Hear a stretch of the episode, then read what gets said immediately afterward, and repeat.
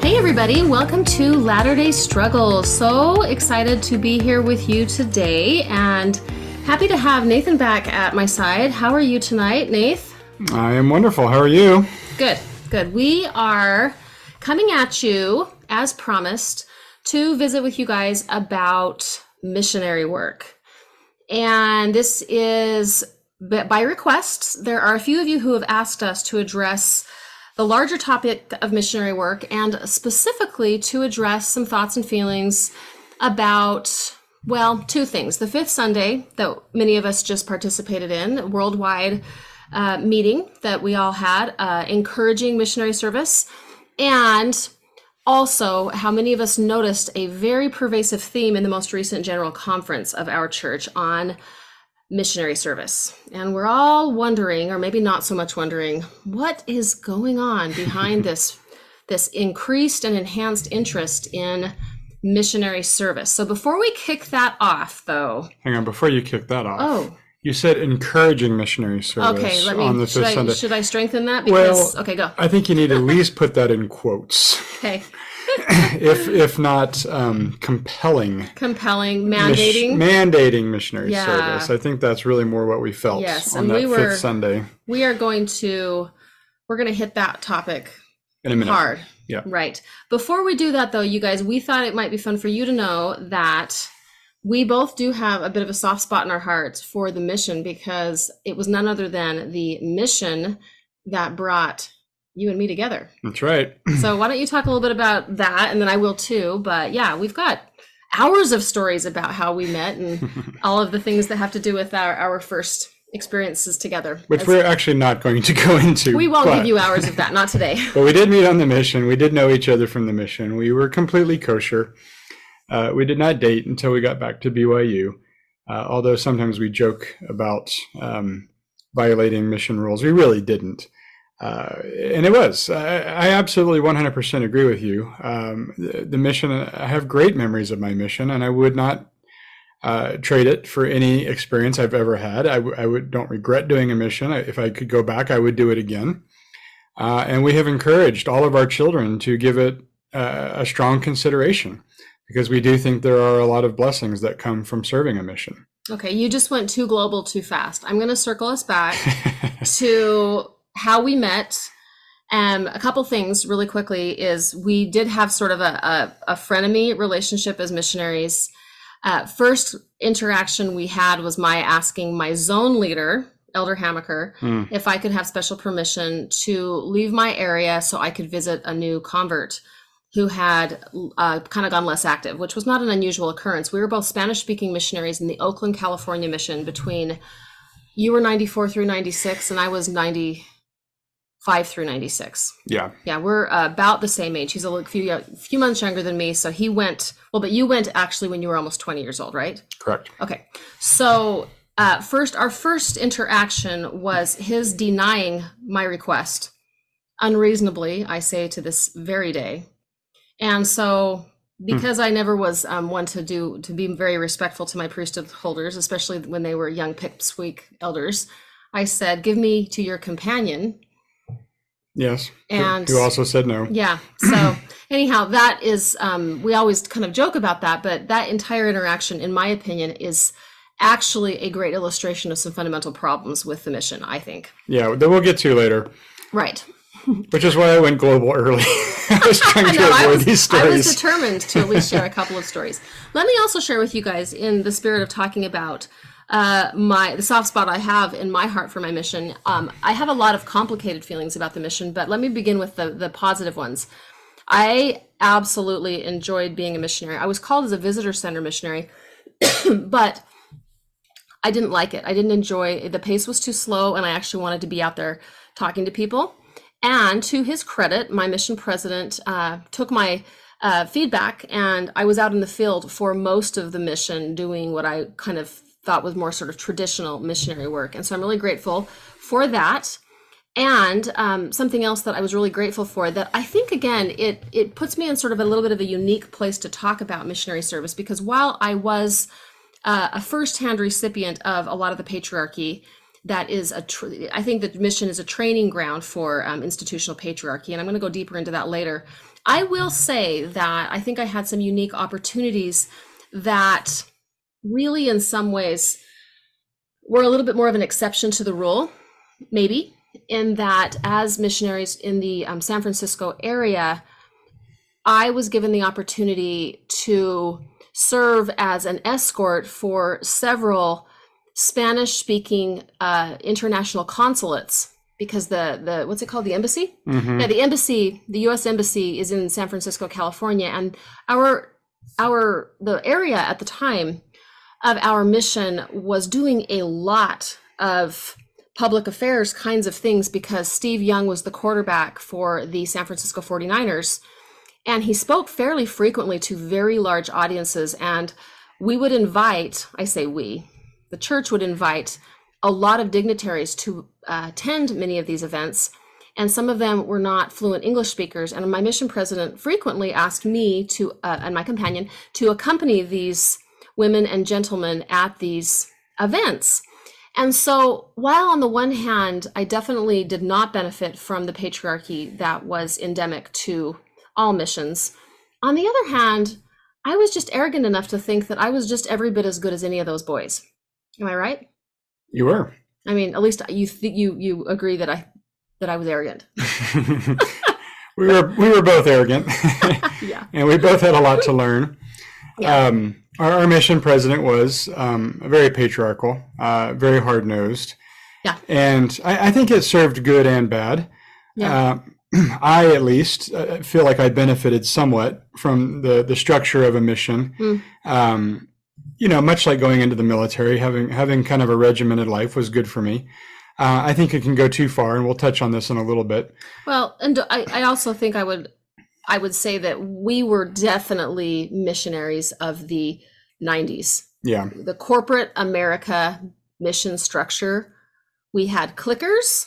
Did we Yeah, not? we did. We had clickers. Every companionship had clickers, and it was beat into us that we used those clickers. to count the number of people we invited to do something. And we had to report those numbers Right. every week. How many And, people yes. did we click?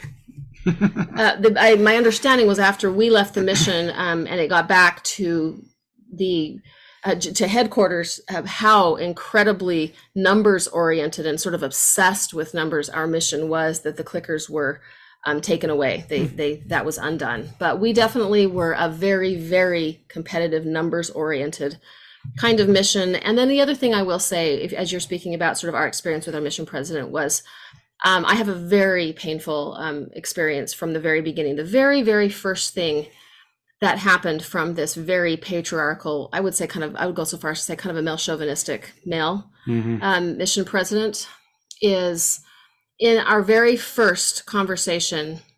Before he even asked me my name or anything about me, he Oh, looked yeah. into my eyes and he said to me, What church calling does your dad have? Yeah, I remember that. and that was heartbreaking to me because my parents were going through a bitter divorce at the time hmm and i didn't have um, what i would consider at that moment i thought oh my goodness that's how this is going to be that i don't necessarily have a good um, i don't i don't have a resume hmm or a coat of arms to share that is going to make me valuable in this mission because I, I read fairly quickly that the val- my value was going to be based on some sort of a, a system of hierarchy based on uh, priesthood and calling and responsibility that my dad had. And so when i basically had to say i i wasn't even i don't even know if i knew he was i, I wasn't in connection with him at the time because of the the ugliness of what my family was going through and i felt a lot of shame Mm. on my very very first day and in some ways felt like any time i was given responsibilities or opportunities to serve that that was more um, i was i was always consistently surprised and shocked that i was tr- trustworthy enough to do that because of course my father wasn't you know a stake president or a bishop or whatever was meaningful at least to my mission president so Mm. Yeah so yeah we had it was it was a It was a learning experience Yeah. for sure. And, you know, like I said, I, I have a lot of fond memories. I, I loved San Francisco. Yeah, I loved too. the people. Um, you know, I, I, have one memory, and then we can move on of um, our mission president telling us that we were not allowed to teach people who were actively gay or lesbian. Yep. Um, and I remember one of the other elders uh, getting up in his face and saying, "I'm sorry, President. I just stand out there and say i want to teach the gospel to whoever wants to listen. I don't ask them." what their current sexual status is and, and he basically said well you need to mm. and i remember thinking to myself this is tough because i can understand elder bird's position yes. about why would we lead with that i just want to teach the gospel but i also wanted to be loyal to my mission president and so you know there's a lot of these experiences that young missionaries go through that i think are, are, are really good for for our psychological development as we struggle through some of the the blessings, but also the difficulties of a mission. Well, and I think what you're touching on is a good way to open up, which is I think that's a struggle that's still being worked through, which is um, our 19, 20, 21 year old young people. Um, are they being taught something in the mission that isn't necessarily helpful or healthy to their larger development in their life. And I know for us, and I've, I've gotten a lot of messages from you guys who have requested that we talk a lot about this, is I was interested in learning that when we were in the mission in the mid 90s, it was pounded into our heads on the regular that obedience is the first law of heaven. And yeah. th- there was nothing more important than obedience.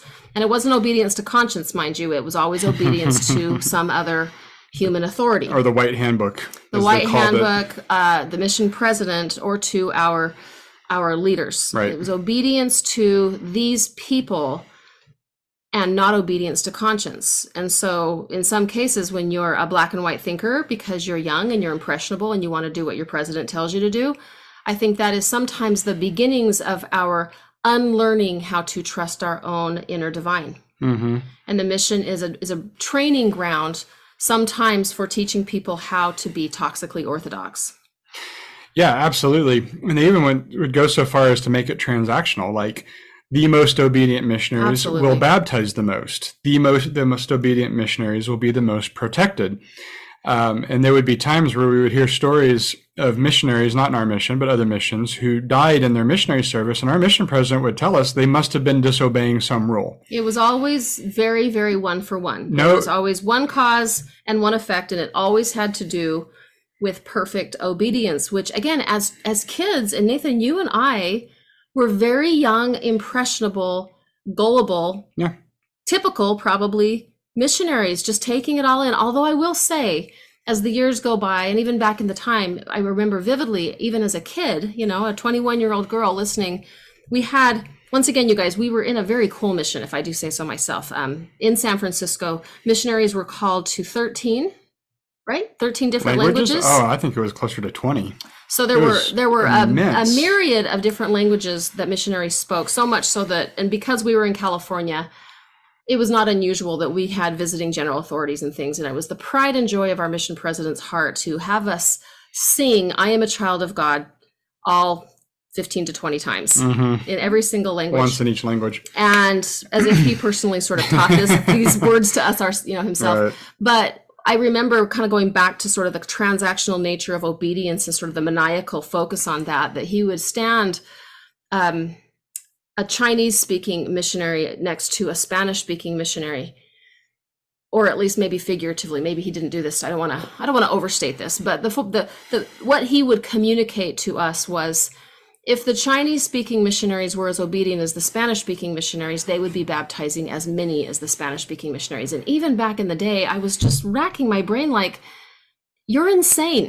like, there's no way these people are learning the basics of Christianity, much yeah. less, you know, Latin American people, which we were both Spanish speaking missionaries, and we we by far baptize more than any other language. Yeah, it's a totally different culture. Totally different culture, but that was not ever taken into account. It was very simple black and white in his mind. And it really, in some ways, um, did a number on some of us missionaries and sort of messing our minds up and like, well, he's the leader, he's the priesthood holder. We should trust everything he says. We should be perfectly obedient. And yet there was something deep within us that was like, this isn't right. This right. doesn't feel good. So, okay. So we had an interesting comment from one of the listeners who, who responded talking about the rigidity of a mission. and I think it was an interesting thought. So let's talk. Let's. I, I'm going to paraphrase it if I can, but Is it this? Is it this one or is it something else? uh, I don't know. But basically, she said um, something to the effect of, in, in an effort to make missions a little less rigid, why couldn't we introduce some alternatives, such as you can pick your length of service, you could pick the type of mission, you could choose a service mission versus a proselyting mission, or you could choose a visitor center mission over a proselyting mission if that suits you. Um, maybe have some choice over where you go or whether or not you learn a language. And so this would this would do two things. It would introduce a little more flexibility for everybody, but also specifically for a missionary who might have anxiety, excuse me, about learning a new language or being in a different culture or not feeling like they can make two years or 18 months or not wanting to give up their uh, education for that long. Uh, you know, a lot of BYU athletes choose not to serve missions because they know they're going to come back and uh, will perhaps forfeit an opportunity to have a professional athletic career.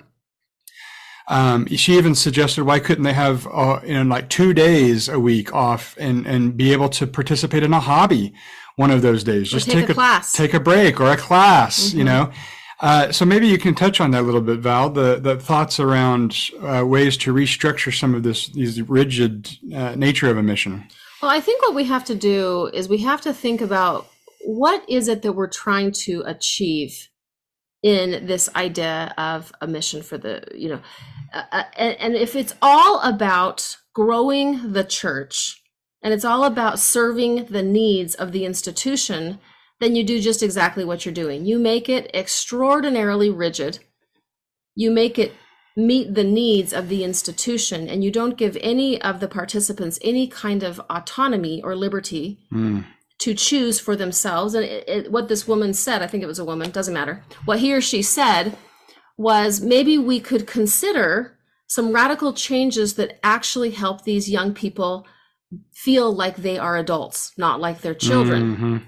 Yeah And- infantilizing Exactly. them, yeah. Exactly. And so what she was suggesting is actually if we really want to think about how this mission could actually benefit those who are doing the service, why don't we look at ways that we are that we would be growing them up? And I think the very best way to ever get anyone truly engaged and really buying into any kind of activity is giving them some buy-in, Mhm. giving them some autonomy. Nathan, what I'm thinking about Mhm. right now Mm. is with one of our uh, young adults she wanted to do some sort of an alternative to a mission because of her own where she was in her life and so what we ended up doing is we we, we researched it right Mhm. is i wonder what it would look like if it was kind of what we saw with some of these organizations which was here are all of the various openings right throughout the world. These are the cities, these are the activities, these are the products, Right. projects.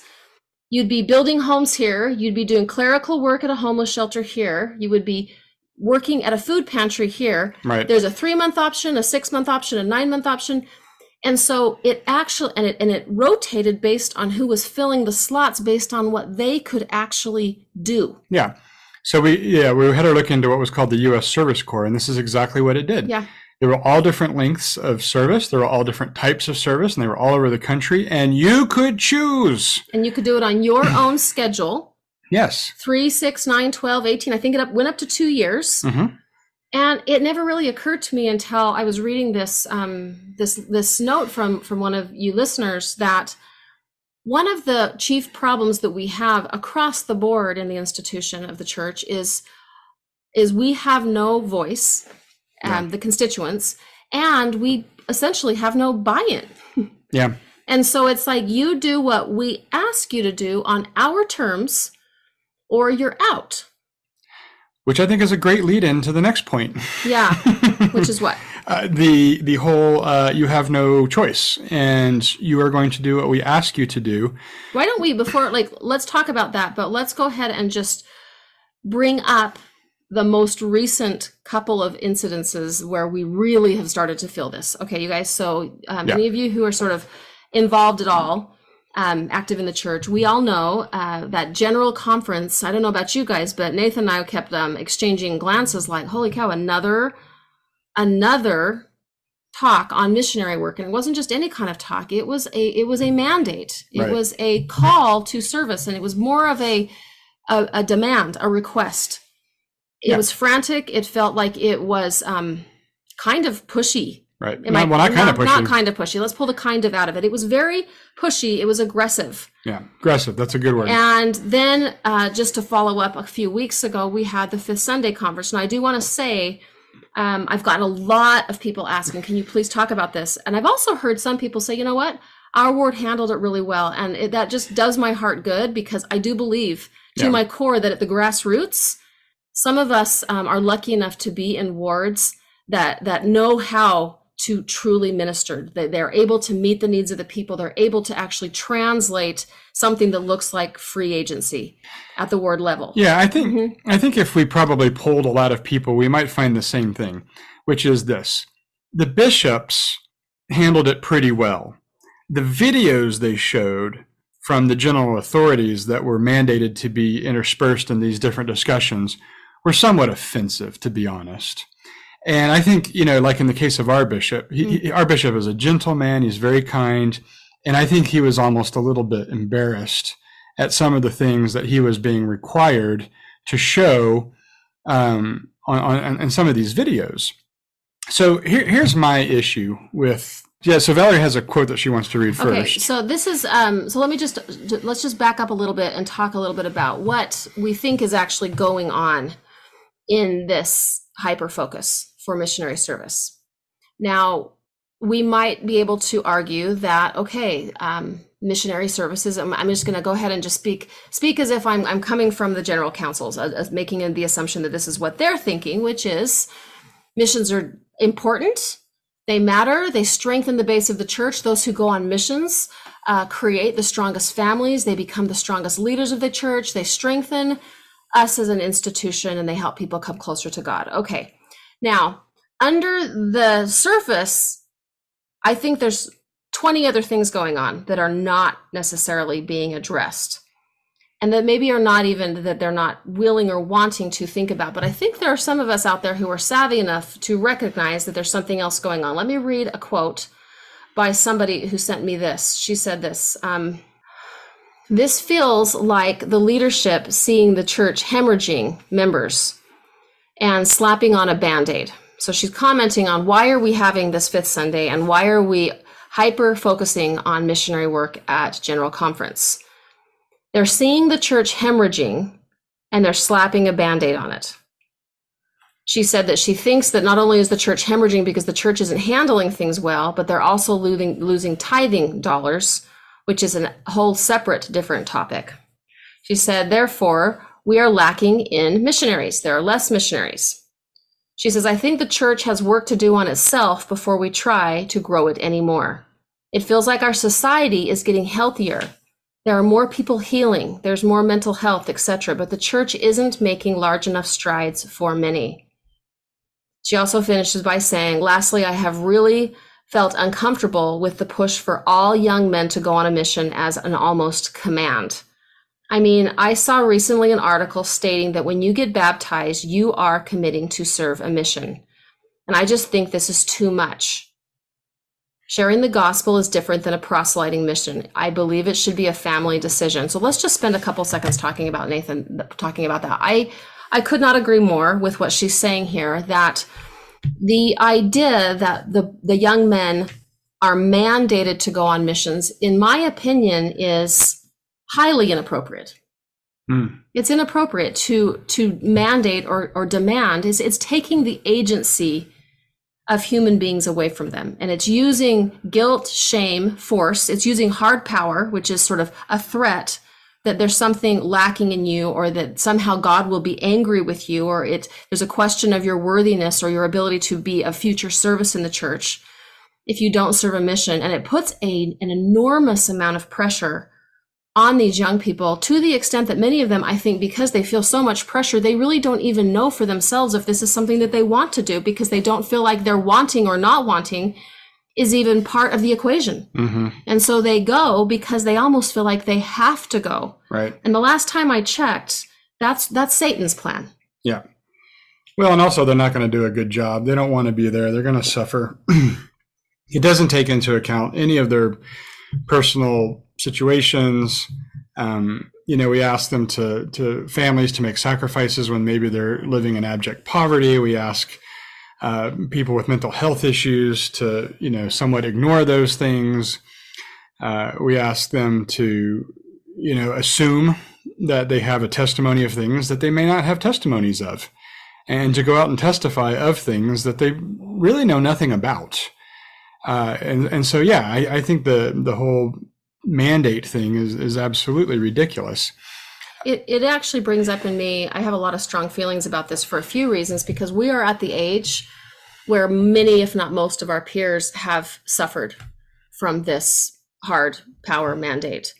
I have some friends who have children who, for a variety of reasons, um, some of them very legitimate reasons in questions that they have about the policies of the church, don't feel like they can, in good conscience, go out and proselyte to towards um, for an organization where they just simply don't feel like some of these social issues are being addressed with with kindness. Yeah. And these people are these are good kids, these are good families. They're actually practicing the integrity that they were taught as children in primary. They're practicing that that integrity to say I can't rep- rep- represent the church because I don't agree with some of the policies. I know some other people whose children are on are gender and sexual minorities and I know some of these kids who actually have strong testimonies of the church who are having to confront the reality that even though they are technically worthy to serve missions because they are not sexually active, they will have to go out and teach people that God rejects them as mm-hmm. missionaries. Right. The very person that they are. and that breaks my heart that some of these kids are being put in a position where they're trying to navigate activity in the church as a non-sexually active gay person. Yeah. And it's it's requiring of them to really have to confront something that is very very painful about the institution. And some of these kids i just fear are going to um, mistake the institution for the, the, the, how god feels about them. Right. So that's one of the that's the problem is that you have two choices. One is they go serve a mission that's totally inauthentic and they'll suffer the whole time. Or they're going to have to feel a lot of cognitive dissonance in teaching the law of chastity while knowing inside that they it's not how they feel. That's not that's not who they are as humans which is psychologically very unhealthy. Or the other alternative is that they choose not to go on mission but then they get shamed because they didn't fulfill their priesthood responsibility that was just pounded into their heads yes. in general conference in the fifth Sunday. so I think I think that's a good discussion. Um, I wanted to go back just a little bit to the um, whole. Uh, it's a it's a you know priesthood responsibility. Um, when we talk in the church about why we do things, we talk about the hierarchy of motivation, with fear being the lowest, reward being the next, sense of duty is the next highest, and then finally love. When we teach people that we go on missions because it's our duty, we are not teaching them about love. We are actually ignoring love, which should be the highest motivation. Uh, neither in general conference nor in the fifth Sunday lesson did I hear anybody talk about the importance of love. And, and, maybe I missed something, but I mean, that wasn't the theme. That, that wasn't the tone of the meeting. It wasn't a tone of love and and you know love everyone love thy neighbor. It was a tone of um, you guys are letting the church down. Um, and you know peter bleakley who i have an immense amount of respect for pounds all the time the 121st section of the doctrine and covenants in ways that the church is just ignoring the 121st section of the doctrine and covenants. But if i may just talk about this for one second reading from verse 37 talking about priesthood that uh, you know god has given to man. It says it can be conferred upon us. It is true but if we undertake to cover our sins, which the church does, it does not talk about its past sins, or to gratify its pride, like I need to build my numbers, or vain ambition, like I need you to get out there and build numbers for me and collect tithing for me, or to exercise control or dominion or compulsion, which they just did, all of those three things. They invoked the priesthood to exercise control, dominion, and compulsion on the children of men. The result is supposed to be the heavens withdraw, the Spirit of the Lord is grieved, and eventually it's amen to the priesthood. Uh, in the verse, that's verse 37 on the 121st section. In my mind, the church has violated all four of those principles. Can you repeat those one more time? The four principles. They, they have used the priesthood to cover their sins. In other words, leaders are infallible and will never admit we've made a mistake. They gratify their pride. We're building this huge church and building up this $150 billion coffer of tithing. Vain ambition, which means that we are barking up the wrong tree. We are building the church instead of loving people. And we are exercising control, compulsion, and dominion over the members in the name of the priesthood. So Wow. to me, I see a violation of all four principles from the 121 verse 37 in what just happened in these these two meetings that we're referring to. Thank you for that, Nathan. That is a punch in the gut, honestly. Yeah. I, I'm not disagreeing with you. I'm just saying, wow, I think it's so important for us. Again, you guys, this is our institution. And it's our responsibility to see truth and to be really, really committed to and courageous enough and dedicated to seeing these kinds of things and with a lot of respect calling them out. Because once again, you wouldn't be listening to this podcast if there wasn't some grain of loyalty in you that says, I don't want to be critical. I don't want to be aggressive and angry, but I do want my institution to be accountable. I want the church that I have some bond with to own up to what it's doing to hurt its members. And in this case, the members are the children. Mm-hmm. These are young people. And these are people that are trying to do well by their families. They they have uh, a bond with their heritage. They're trying to be loyal. They're trying to do right. And when we sit in meetings like this, where compulsion is exercised, where there's unrighteous dominion, where there's guilt and shame, and um, sort of a, a, a, a pressing of, of power, Mm-hmm. rather than a compulsion that is just um, that comes from within ourselves because we feel a deep desire and we feel love. Right. And That's lo- the difference. love is the whole thing, right? And the 121st Yeah. section goes on to talk about that. We're talking about persuasion, long suffering, gentleness, meekness, true love, kindness, and knowledge. Those are the characteristics that we should be using to teach and influence people. Uh, and I felt like, at least from the general authorities, those principles were ignored. Now, again, I'm going to give credit to my bishop because I think my bishop is a humble, loving, kind man. He's a jewel. And I think that he is, you know, uh, salt of the earth. And I feel, I sensed that he was somewhat uncomfortable in the tone that he was supposed to present to us.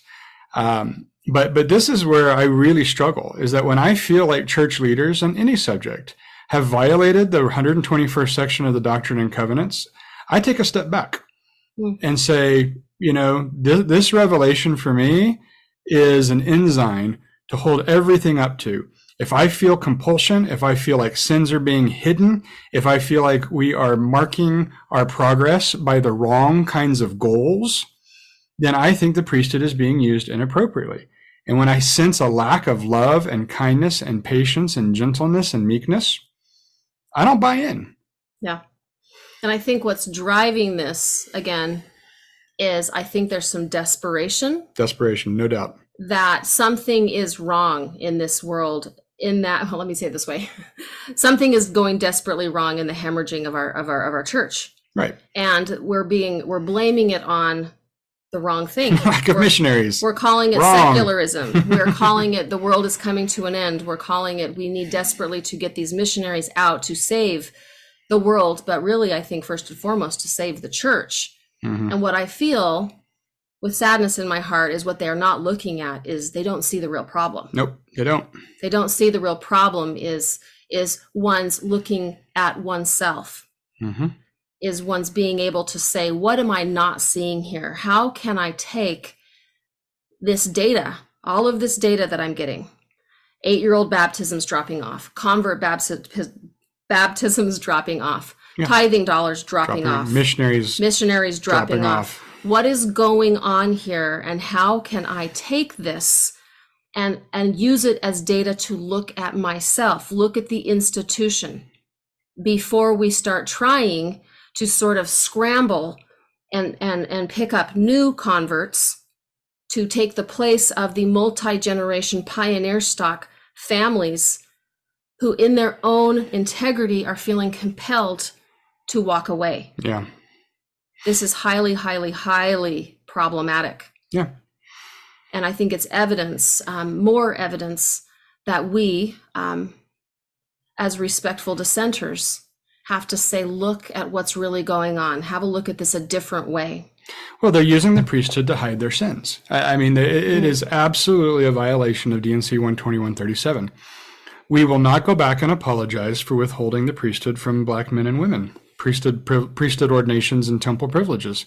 And, and this is such a low hanging fruit. Yeah. And I know I've mentioned it before. I just finished another book on this thing, uh, this topic, and, and it's just so obvious Yeah. that this was the whims of one man who had no integrity and did not uh, follow any of the church's protocol on introducing this. And, and we could take that low hanging fruit and say, yeah, you know what? Brigham made a mistake. He did. It wasn't a revelation. It was not received by law of common consent in the church.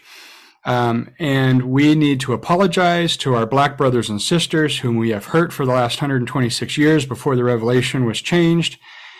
It would Well, I be think so they're still being hurt. uh, They're still being hurt because we Right. won't apologize. Correct. Right. So, the, so, so the ban was 126 years. There's still been some some damage. because we keep sort of we keep we keep sort of um we don't necessarily have a consistent stand on what happened in other words we make some progress towards some sort of like minimal accountability and then you hear a new fireside or a new conference talk and we double back and Yeah. actually unsay all Yeah. of the things that were said Right.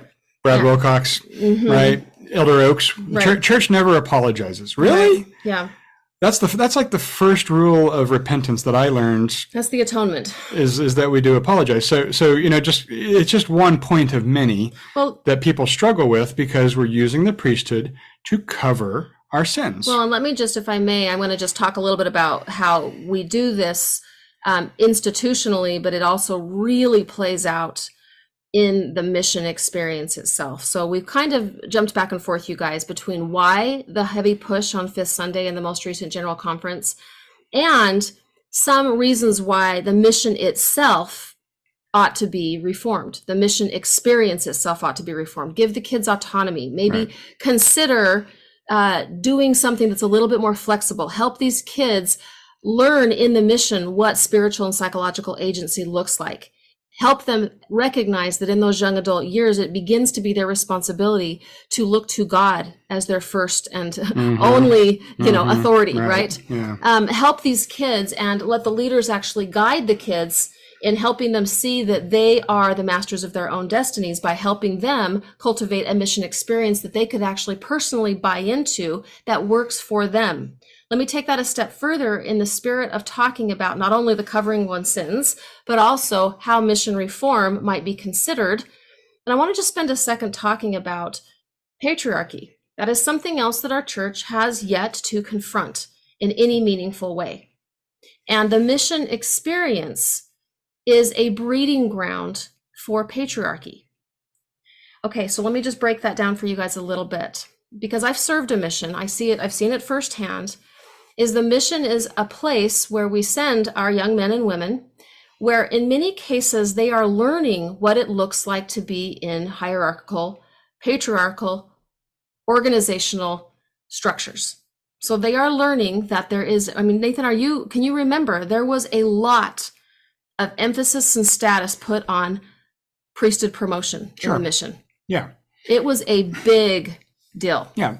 Position in the mission, district leader, uh, zone leader, AP, but they were only open to They young only men. open to young men uh, there, but but what it does is it actually it it creates this idea that hierarchy and power is all important. hmm even between the men themselves, but certainly, in other words, men vie against men. hmm And so men end up being in positions where they have more and more and more power. And the more power they have, the more ego they have. And then, of course, at least back in the 90s, women couldn't even play. Right. But it hurt some men that didn't get picked. They didn't have Mhm. enough authority or didn't have enough, um, you know, of the good graces of the of the the mission Mhm. president. So some men were hurt, and all women were hurt and Mhm. are hurt because the women don't, of course, hold the priesthood. Yeah. And so, if you think about this, the mission experience itself is a built in system for grooming patriarchy. And let me just offer to you a couple of microaggressions that I think I see and notice that happen in the mission. I'm going to just define microaggression for those of you who may not be familiar with that term.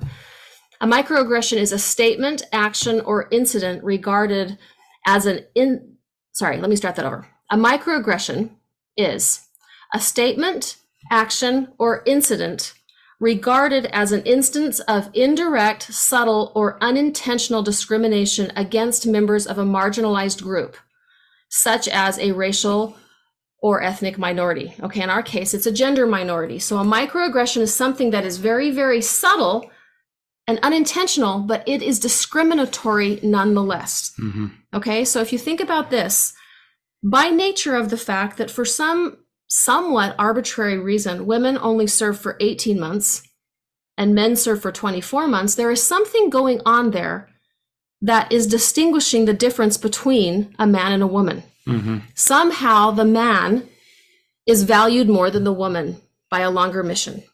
Maybe, or maybe it's, hey, women, you need to hurry up and get home and not not waste your uh, fertile years. You But know? once again, I would call that a microaggression. Oh, absolutely. I'm just saying. I, I'm, not, I'm not exactly sure what the underlying well, intention is, but I- it's it's ridiculous. I have no idea myself. I think we could all speculate. Yeah. But the, by nature of the fact that they go at a different age and the time, the service commitment is different, Mhm. speaks into some really deeply embedded ideas around gender role and responsibility. Oh, absolutely. I mean, you could you could pick out a million of these. there are, well, go ahead. Why do, why are only the girls called to serve in visitor centers?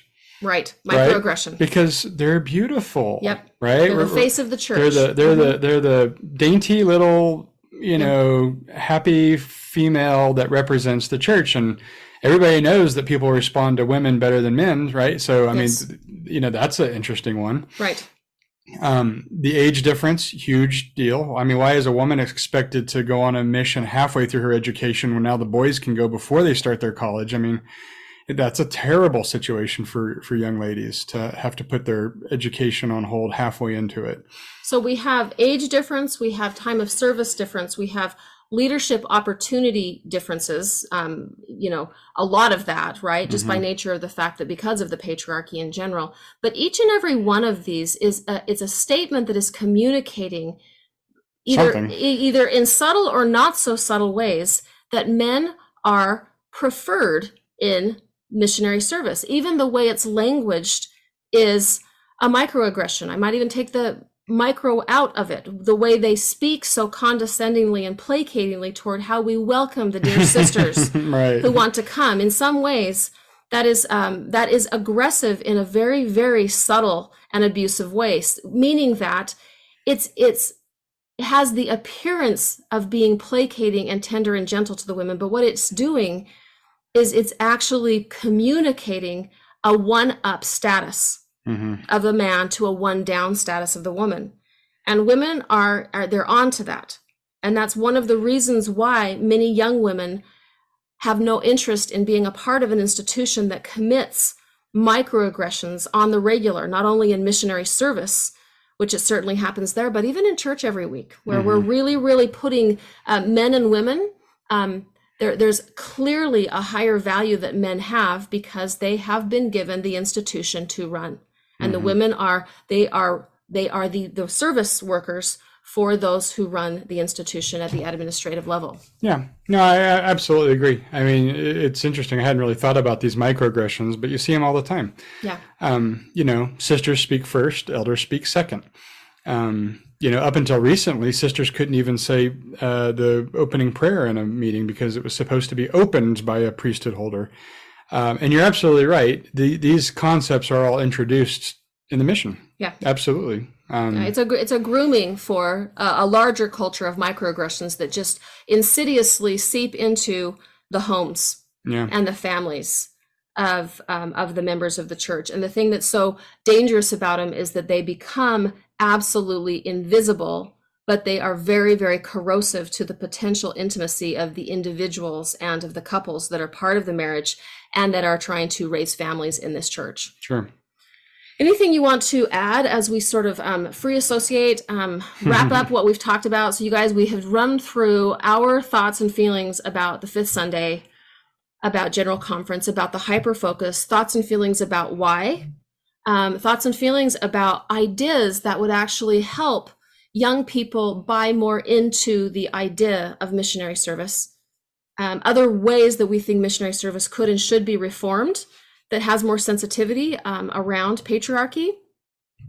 And also how we as a culture, uh, we as a church need to look at what microaggressions are going on and look at what we're what we're receiving from the, the general leadership and sort of see through what's going on and maybe help them recognize that what's going on is less about needing to go out and serve to grow the numbers of the church and more actually about looking at why the church is suffering so much and hemorrhaging its numbers mm-hmm. and let that be a data point or data a lot of data points to help them look at what they might do to help us as constituents of the church feel like we want to be growing the institution because we feel more ownership we feel more seen we feel more like we are participants in something that we are that we have um, you know a lot of reason to care about and want to be a part of. Anything else you want to talk about as we close babe? No I, I think we touched on all the points that that we thought were were salient to the to the issue. I, I think the thing i would just close with is this. I, I wish people would listen more. I, I just really do. I I think a lot of people have a lot of really good ideas. And I think that if leadership were willing to, to just listen a little bit, a lot of these problems could be solved. I mean, we could just get so much more buy in from the generations that we are losing if we just had people that were willing to listen. And these face to face, you know, firesides that they've been trying to do, they're total jokes. We all know it. They're just they're just farces. Uh, I, I, appreciate the effort, but when you listen to what's actually talked about, nobody's listening to the questions being asked. They just give these pre-set answers that they've already come up with that have nothing to do with the questions being asked. And I think that's just a, a, I think it's a microcosm. I think those face to faces are a microcosm of how the church is run. Of the larger problem. They just don't listen. Nobody's listening. Nobody's listening to the youth and saying, why are you leaving? What is bothering you? What's hurting you? What have we done as an institution that has failed you? Um, they, they think they know everything and they just keep pushing harder and harder. They just keep drilling the square peg into the round hole with more and more force instead of saying, this is a square peg in a round hole. That's my thought. No, I love it. I think that I, I I amen that. yeah, I, I couldn't agree more. And when other institutions notice something terribly wrong going on, right. they bring in a consultant, they bring in a third party, they bring in some sort of an outside set of eyes to look at what is going on that you are seeing that we cannot see because we are so deeply embedded in our own culture that happens on the regular uh, in in in industry you know that, that is a really good point val yeah. and, and i hate to keep prolonging this but i got to tell you that, that is a beautiful point mm. uh, so not too long ago elon musk the wealthiest man who has ever lived on the face of the earth put out a memo to his tesla company and he said I need the combined genuine genius of every person that works for my company. I want every person who works on the assembly line, who cleans a toilet, who assembles or sells cars to write me and tell me what you see and what I can do wow. better, how this company can do better. We have got to trim our margins. We have got to u- utilize the combined talents and genius of everybody in this company.